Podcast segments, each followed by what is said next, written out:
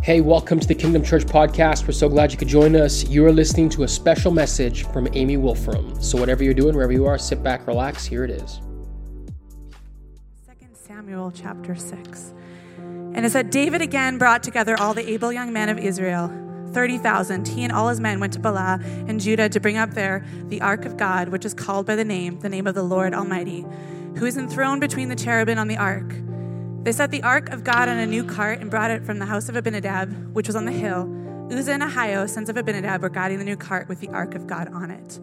And Ahio was walking in front of it. David and all of Israel were celebrating with all their might before the Lord with castanets, harps, lyres, timbrels, sistrums, and cymbals.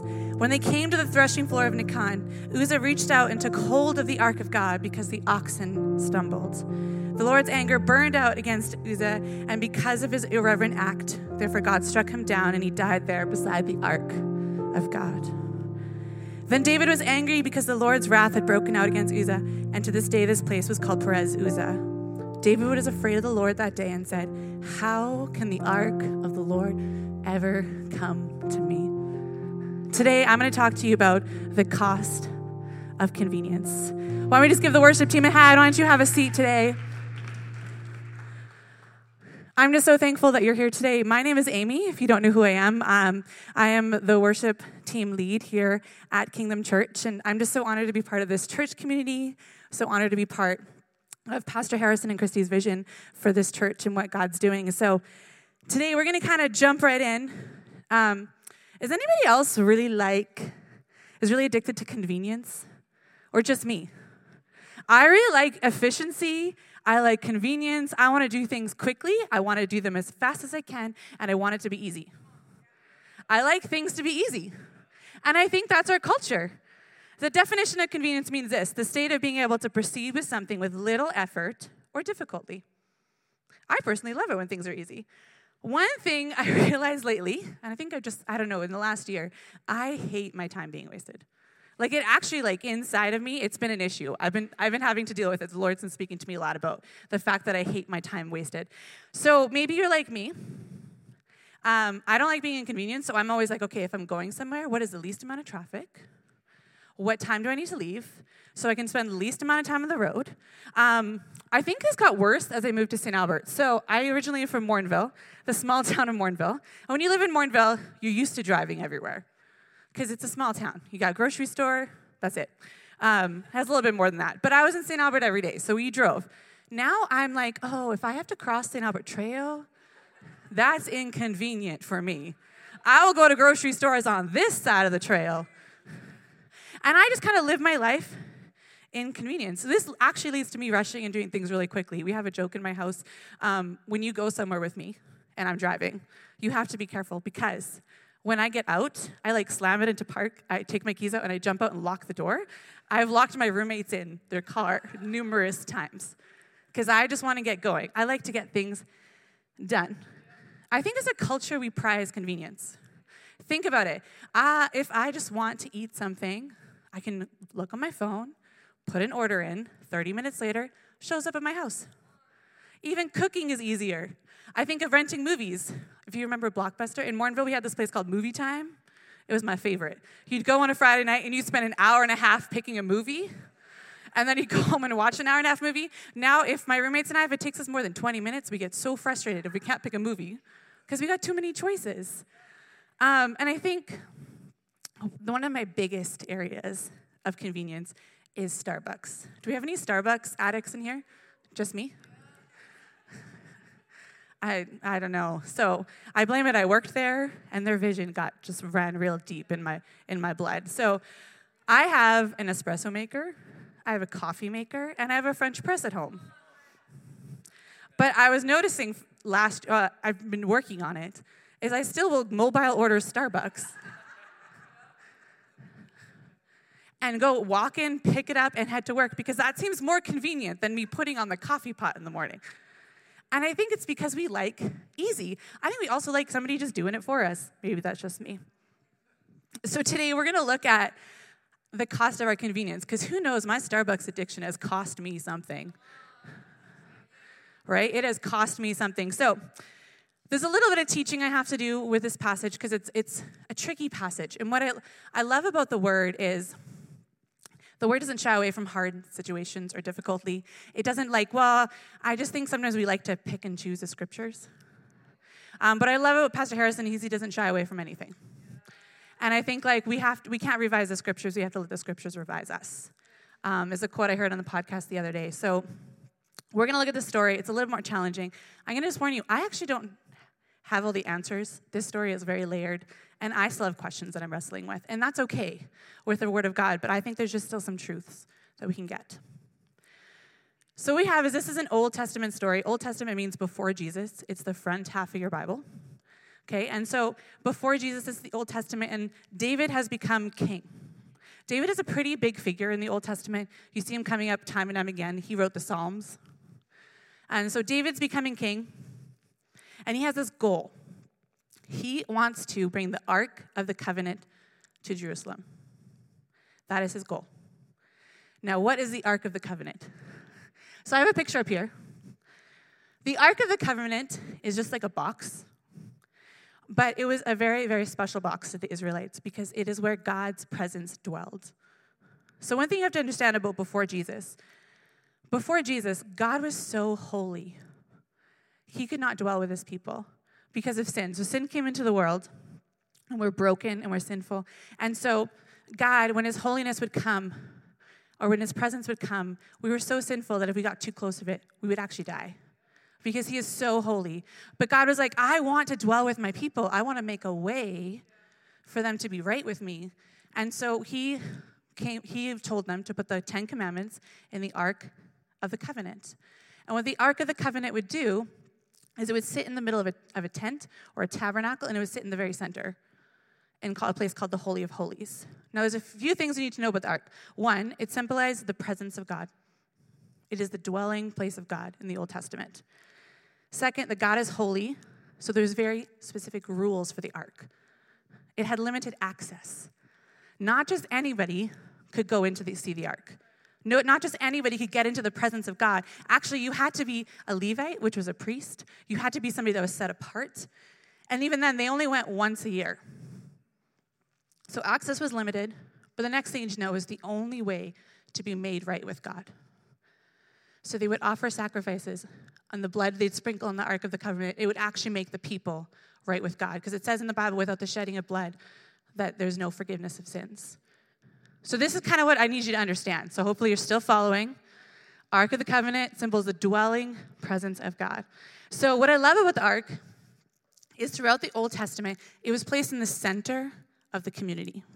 So, even when they had tents, they would actually put the ark in the center and they would make all their tents face the ark. And that was their way of the culture of their culture, their community saying, "We will center our lives around the presence of God. We will center our lives around God." So what happens is the ark gets stolen during war by the Philistines. And so they steal it, and it causes them so much trouble, they send it back. They're like, ah, this is causing us, because you can't dwell in the pre- presence of God if you're not holy, if you're not made perfect. So they send it back, and it's just sitting in Abinadab's house. It's just sitting there. So David's like, I want to make the ark, the presence of God, the center of the community once again. This is where we take off. So David has this intention. He's like, I want the presence of God to come back to Jerusalem. That is his goal. He wanted the closeness of the presence of God. So I think we look at it, and David's intentions are really good. So I want to ask you, like, what's your intention? Why do you come to church? What's your desire? Do you desire to become close to God? Where's your starting point? So, our starting point today is that his intention was good. He wanted to center the community around God. But as we kind of read, what went wrong? So they set the ark, so this is 2 Samuel verse 6, verse 3. They set the ark of God on a new cart and brought it from the house of Abinadab, which is on the hill. Uzzah and Ahio, sons of Abinadab, were guiding the new cart with the ark of God on it, and Ahio was walking in front of it. So, what's the significance of this? What, what, what is different? If you look, the first thing that kind of pops out in the passage is that they put it on a new cart. Now, a cart seems really sensible. The Ark of the Covenant was heavy, it wasn't a light object. So a cart makes sense. Here's the problem they didn't go back to God's design. And the God's design for the ark, if you look, there was poles, and it was for Levites to carry it on their shoulders. It was designed to be carried by Levites, people that were set apart by God, and it was designed to be carried on the shoulders of men and women, not on a cart. So the question is where did the idea even come from to put it on a cart? Well, the idea came from the Philistines. So the Philistines, they brought it back. They actually sent it back on a cart. So the Israelites are kind of like, David's kind of like, that's not a bad idea. That's really convenient. It's easy. It doesn't cost me anything. Man, who wants the Ark of the Covenant on your shoulders? Like, that looks heavy. That looks uncomfortable. And so, what happened is David chose comfort and convenience over the pattern that God had laid out. He chose comfort and convenience. This is like, could you, it also said it's like, it was on a hill. So could you imagine like, you're not even carrying it on your shoulders, you're carrying it down a hill. And this is the most sacred object of your community. I don't want that responsibility. So he's like, well, let's put on a cart. A cart seems more reliable. But they chose comfort and convenience. It seemed sensible. How many of us allow comfort and convenience to drive our decisions to know how we will cultivate a relationship with God? We want God, we want God, we want the presence of God, but we're like, I'm gonna choose how. I'm not gonna change my routines or structures. God, like this, just like, can you just like be here? This is like my routine. I can fit you in here. Some examples, if I think about it, um, just even like getting up earlier is inconvenient.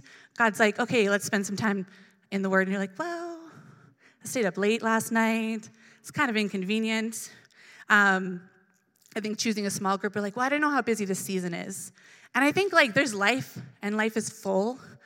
But I think sometimes we forget to stop and ask God, like, what do you want me in this season? We tend to schedule God into our lives rather than scheduling our life around God. We make it about convenience. I think about this way um, what's way more comfortable, tithing after my bills are paid or before? It's much more comfortable afterwards. I'm like, I'm secure, I'm comfortable, I know exactly how much money I have left to give to you, God. But God, that's not the, what God's called us to. That's not what He asks. I think we made it, so we have to make it about convenience. What's the easiest way? What's the easiest way to get to God? And that's the effort I'll put in. Or maybe we make it about, about comfort. I really like comfort. I like predictability. I like to know where things are going. And so one of my slogans for last year was like getting uncomfortable with being uncomfortable because I knew God was going to ask me to do things that I'd be like, nope, not me. Somebody else can do it. And I think that was kind of the, the so my motto for last school year, yeah. I think like I like to stay in the comfort zone. Another area I like to stay in the comfort zone is with my relationships. I will encourage you forever and ever and ever, and I will be your biggest fan. But if I have to challenge you on something, I'm like, that is uncomfortable. I don't want to do it. And what God has been speaking to me about, like, is the obedience of, like, it's not about my comfort. It's not about my convenience. It's about following Him and doing it His way. The problem with convenience and comfort is that it'll eventually cost you something. Well, in the short run, it's, it's satisfying and seems to be easy solutions to our problems.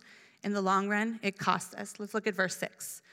When they came to the threshing floor of Nacon, so the threshing floor is actually where they, they filtered out the wheat and the chaff, so the good from the bad. And Uzzah reached out and took hold of the ark of God because the oxen stumbled. The Lord's, Lord's anger burned against Uzzah because of his irreverent act. Therefore, God struck him down, and he died there because of the, beside the ark of God the comfort and convenience, doing it the easy way, it eventually will cost you something. For example, my Starbucks addiction, if you looked at my bank account in the last 10 years, I actually don't want to know how much money I spent at Starbucks. I don't. It's cost me something, right? My just wanting to do what feels good in the moment has cost me something. And I think we're too often we're like thinking about what is the the thing now, like thinking about now in the temporary rather than down the road. Um, so I was debating if I'm going to tell this story, but um, I went on a date once. I don't talk about my dating life very often, so you guys are privileged. Oh, thanks. Very okay. But I went out with this guy and we were talking about, and I was just sharing some of my values, and he looked at me and he was like, "Yeah, you have really great values." I was like, "Thanks." He's like, "One day I want to have values like that." He's like, when I finally have kids, I'll get those values. And I just looked and I was like, those values don't come overnight. Values cost you something. And me just skating, if I just say, like, you know what, it, today doesn't matter, my choices today don't matter, I'm just gonna skate through. And one day I'm gonna wake up and, like, oh, I'm not actually where I want to be because I was not willing to pay the cost. If it says in Proverbs 14 12, it says, There's a path before each person that seems right, but it ends in death. If you look at the passage, it says, They were bringing the ark and they were rejoicing. There's praise. It felt so right. They're like, We're honoring God. We're going to bring the presence of God. We're in unity. Everyone's rejoicing. It feels right. But I think they, they thought they knew a better way, and we often count on our feelings or experiences to define how we're going to follow God. The problem is that our feelings need to be based on the truth of the word. If my feelings don't line up with what the word of God says, my feelings are distorted. They need to line up with the word of God. Sure, I can like buy Starbucks whenever I want, I can eat whatever I want, but where is it going to lead me? And I think too often we make decisions based on like, this season of life, I don't think I can invest in community. But where is that going to lead you? In six months, in a year, like, you know, where is that going to take me? And I think we like, I, it's one thing God's been convicting me on is like, I really like to lay low on the weekends and stay home. And God's like, there's community that I'm asking you to invest in, but if you just choose comfort, you'll miss it. I need to ask myself, am I willing to pay the cost, or am I just choosing comfort and convenience and asking God to bless my choices? So what happens when we like, maybe we like do the right thing? We're like, my intentions are good, this feels right, but then God shows up and he's like, actually, this led you somewhere you don't want to be. What happens then? Let's look at David. I love looking at specific characters in the Bible and how they react to things because it very like reminds me of myself. You can often see yourself and be like, so David, of course, he is frustrated. He says in verse 8, the Lord was then David was angry because the Lord's wrath had broken out against Uzzah, and to this day that place is called Perez Uzzah. David was afraid of the Lord that day and said, How can the ark of the Lord ever come to me? He was angry, he was confused, he was afraid. He's like, I was doing a good thing, Lord. I was following you. I was going to church, right? I was going to small group. I was, you know, working hard at my job. I felt like I was being faithful. And then God just, God, like, I'm just frustrated. So, what do we do when we feel like we're doing the right thing, but then we end up at a dead end? What do we do? David had an error in thinking. He thought it didn't matter how he carried the presence of God, but just that he was there. He thought being in the room was enough. He thought just showing up was enough. Uzzah actually means strength. And Ahio means friendly. It's this idea that they were carrying the ark in their own strength, doing it the way that they wanted to do it. They had an error in thinking. Error in thinking leads to errors in behaviors. Uzzah thought and David thought they needed to help God. It was a good thing done the wrong way. My question is like, how do I respond when things don't go my own way? What David learned is how you do something is just important as what you do. Uh, so on TikTok, there's this trend going around. It's called quiet quitting. You might have heard of it, you may have not. The idea of quiet quitting is this, and it looks on the outside really, really appealing. It's this idea that I will go to work, I will do the minimum that's required of me, and then I will go home at the end of the day. It's this idea that, you know what, if I work at eight, I show up at eight. If I end at five, I end at five. I will do what's required of me and not a single thing more. And I think if you look at what David did, he took the culture around him and he conformed it to his own life because that felt good. It felt like sensible. And I think we do that. We take something that the culture is like, this is good. Having boundaries is good. You don't need to do more than you need to. Just do your job description at work. That is the basic requirement. They look at that and we look at that and go, that's actually a good idea. And we bring it into our relationship with God. And we say, God, what's the minimum requirement here? What's the little bit that I have to do? And I measure it. But like, God, I did this for you, so you're going to do this, right? And we live in kind of this exchange culture of like, I'll do it for you, you do it for me, we'll exchange it. And I think that quiet quitting, I think of an example of my own life. Last year I was in a job was I'm a teacher, and I was pulled out of my classroom last year to do some learning support. So I was in a new job, new position, and two months in, I found it that I did not like this position. I was really struggling. But you know what led me to do? The minimum requirement. I was like, I'm gonna show up at 8:30. I'll be there, I'll be present. 3:15, bell goes. I'm going home. This is too hard. And I remember the Lord talking to me one day, and He's like, You will find no joy in this season and in this place if you don't learn how to do this for me and not for somebody else. So I remember I was there's a the verse in Colossians that says, "Whatever you do, work at it with all your heart as if for the Lord." And He had me read that verse to myself every day before I went to work. It's just like a practical way to be like, you know what? I'm not going to do the minimum requirement because I'm doing this for Jesus. I'm not doing this for the for a promotion. I'm not doing this to look good in the eyes of others. And that changed my attitude at work because I can do my job well and my heart cannot be in it. But the how is just as important as the what. I can come to church and I can show up and be like, well, I'm here. What more do you want? But the how is just as important as the what. How I live every single day is just as important as what I'm doing. Often we take an idea from culture, we'll bring it to into our relationship with God, and it just feels good. What I love is how David responds. So he responds in anger, he's frustrated. But then what does he do? He pauses. He takes the ark and he puts it in the home of Obed Edom. So it says, So David decided not to move the ark of the Lord into the city of David. Instead, he took it to the house of Obed Edom of Gath. The ark of the Lord remained there in Obed Edom's house for three months, and the Lord blessed Obed Edom and his entire household. So, what happened? When it was put in the right spot and carried by the right people, there was blessing that follows. Now, I don't want to say that if I follow God and do all the right things, that blessing's going to follow. I think what happens is the presence follows.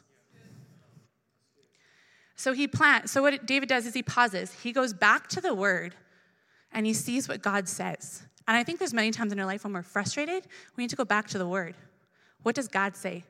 What does God say about this situation? What does God say about this, about my life? It says, 1 Chronicles 15, so this is what he finds out, verse 13. Because you Levites did not carry the ark the first time, the anger of the Lord our God burst out against us. We failed to ask God how to move it properly. We just failed to ask God what He wanted. What do you do when your intentions are frustrated? You reflect and you ask the Lord. There's a season in my life, um, I was just turning 30, and I had this like the highest level of frustration I've ever had in my walk with God. And I was so frustrated with Him because I had this, I, this running kind of record in my head, this narrative that said, okay, God, um, this is the life I want. This is how I'm going to get there. So I, I was like, I'm coming to church. I'm like leading worship. I'm in community. And then God kind of, and then I just said, and then when it wasn't coming, I was like, God, what are you doing? Don't you see all the things I'm doing? And God just kind of like, I took this season with the Lord, and He just said, Did you even ask me if that's what I had in store for you? Did you even ask me if that direction was what I wanted for your life? Did you even take some time and be like, God, what's the promise for my life? Or did I just kind of assume that, like, you know, this is the way culture goes? You're married by a certain age, you have kids by a certain age, and this is what my life will look like. And I just remember him taking that season of, he's like, just, will you trust and obey? And he led me out of that season. And he, and he just, he actually led me to kingdom. By the way, today is my three year anniversary of being at Kingdom Church.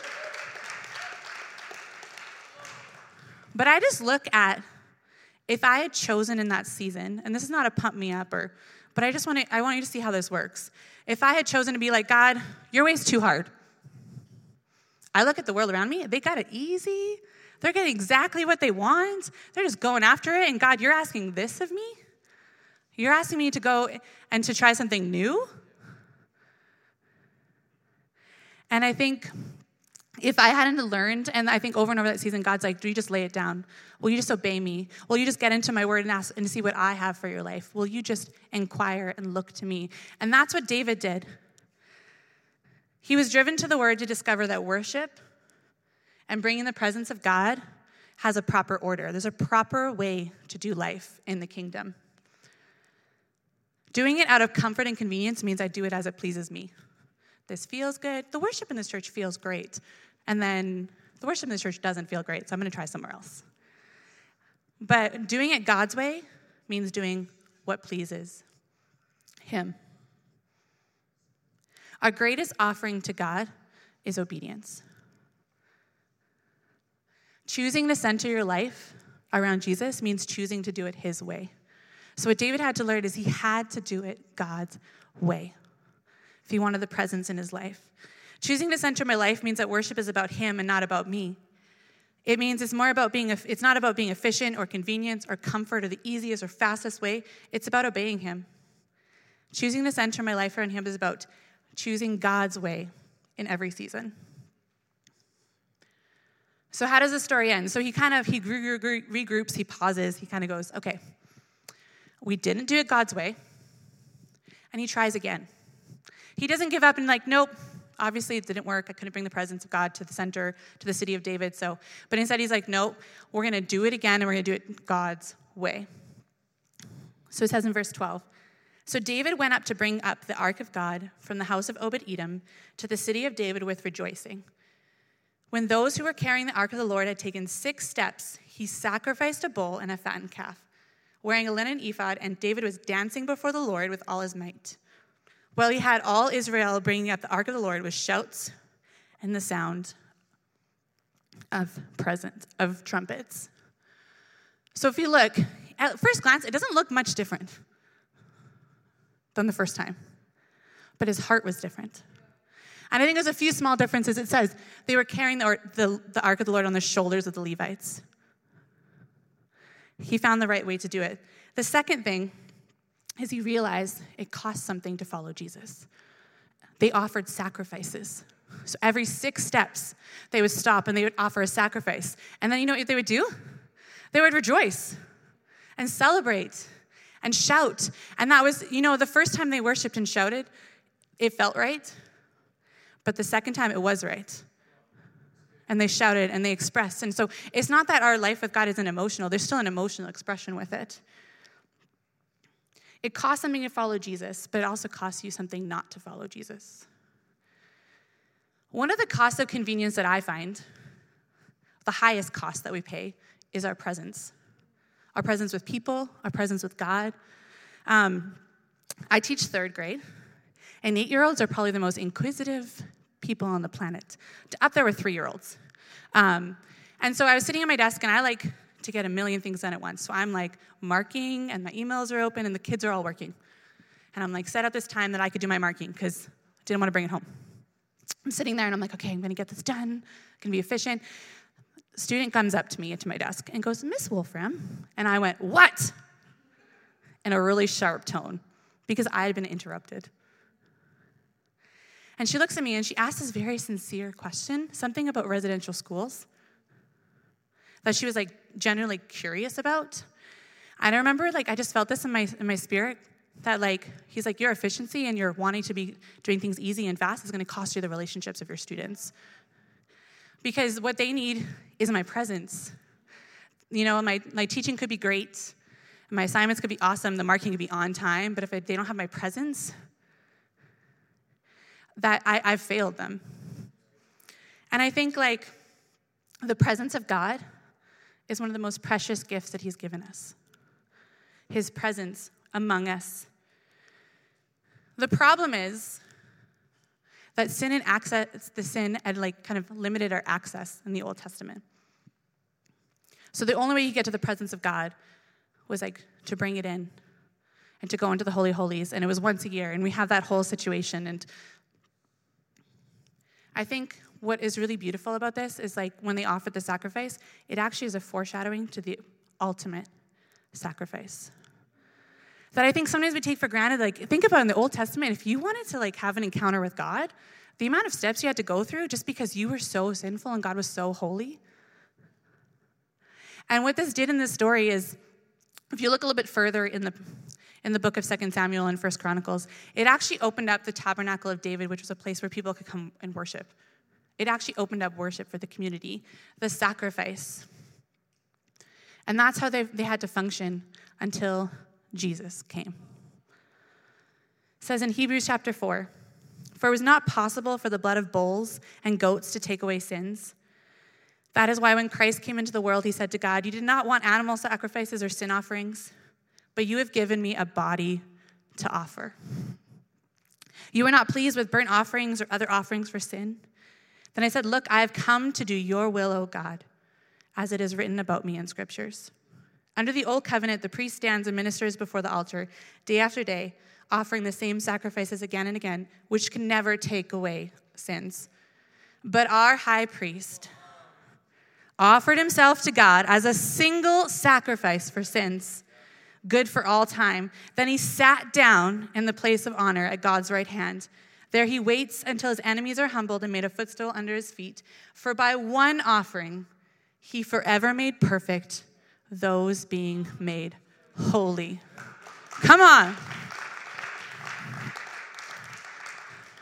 There's actually, like, if you read about the crucifixion, and I just think about the cost that Jesus paid. And he's on the cross, and right when he dies, there's a huge veil that's in front of the Ark of the Covenant, which is showing the limited access, and it tears from top to bottom to show that the access to the presence of God has been, is no longer limited and when Jesus came as an ultimate sacrifice for his sins, it was a way for him to say there is access for everyone to experience the presence of God.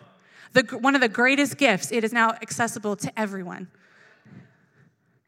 And I think that that's the idea of like God is dwelling with his people. It says that we become the temple, the tabernacle, that he's dwelling within us, that his presence goes before us, it's in us. So Jesus came and he gave up his own comfort and convenience. So think about it. You have all authority, all power, right? You've created the world, you're outside of time and space, yet you choose to lay it all aside, to come down for people that are stubborn, for people that are sinful, for people that make, we make dumb choices on a daily basis. And he comes and he says, You know what? I love them so much, and I want to dwell with them in such a mighty way that I will give everything. I will come as a baby, as an uncomfortable baby. I will learn how to walk and talk, and I will live among the people, and I will go to the cross and take the just, it was such a shameful death. I will be uncomfortable, I will be inconvenienced so that the people that I love can experience my presence and my peace and my hope and the love I have for them. And I think this is just, this is what he invites us into to access the presence of God. God's not mad at you, he wants to be part of your life. The world says if you're a good person, you can make it to heaven. But Jesus says, I am the way, the truth, and the life. We can't handle Jesus however we want. We can't handle the presence of God just however we want because there is only one way. So, how do we center our lives around Him? I think we need to realize that the cost we pay is nothing compared to the cost that He paid. It's nothing. The inconvenience that I might go through by, you know what, God's saying, like, stop. I know you're rushing, but that person, they need you to notice them. Hey, I know you have plans, but stop. That child needs you. I know you need to get things done, but stop. And just notice what I'm doing right now and ask me, God, what is your way? What is your way? God is calling you, but he, and He wants the best for you, but will you do it His way? Will you choose His way when it's inconvenient and uncomfortable? Will you choose your way when it's hard? I think it's really it's really easy to follow God when life is easy. But it's when life is hard. I like this uh, there's a speaker and she talks about being a hundred little yeses. That every day I have the opportunity to make a hundred, like thousands of little yeses to become closer to Jesus, to choose his way over my way. And that's what is actually develops, develops us into the people we want to be. It's not the big yeses, it's the thousand little yeses that got me there. The thousand times I was like, you know what, God, I'm going to choose your way. And when I don't choose your way, God, will you correct me? Will you humble me? Will you show me where I went wrong? We're going to stand today for a minute.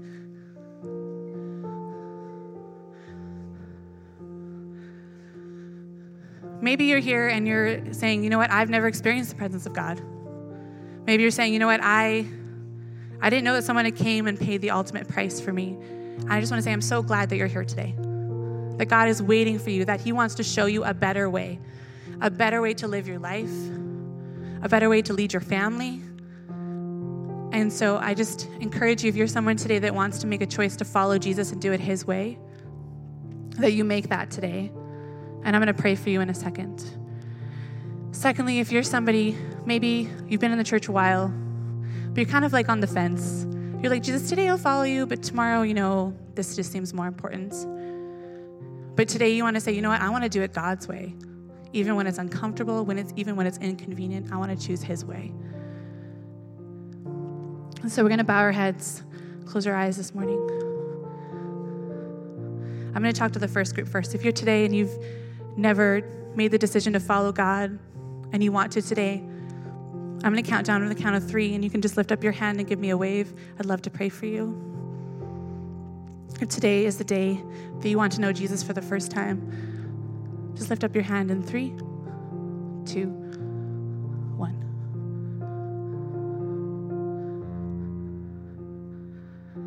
And today, if you're someone, you know what? I know my heart hasn't been completely in it. My heart's been distracted by other things. My heart's been going after things that just aren't of God. And you're like, today I want to I want to turn. I want to be like David did and say, you know what, God, I'm going to do it your way. I'm going to turn, God, I'm going to do it your way when it's hard and uncomfortable. I'm going to find community that can support me. I just invite you, if you want to lift up your hand today and just say, I'm going to follow him in a fresh new way today. Thank you for your hands. I'm just going to pray for you. Jesus, I thank you that your way is better. That God, you gave it all. You paid the highest price so that we could follow you. God, we just declare that your way is better and we turn from the ways that we know it's made it about us, made it about my life and what I want. And God, we say today it's all about you. It's all for you, it's all because of you, and nothing else will ever come close to just your presence and your love and your peace. And God, I can't live without your presence, and I can't live without you. We give you all the praise and all the glory. Amen. Hey, thank you so much for taking the time to listen to that message. If you made a decision to follow Jesus or you want more information about our church, head over to kingdomchurch.ca. We would love to get in contact with you. Until next time, take care.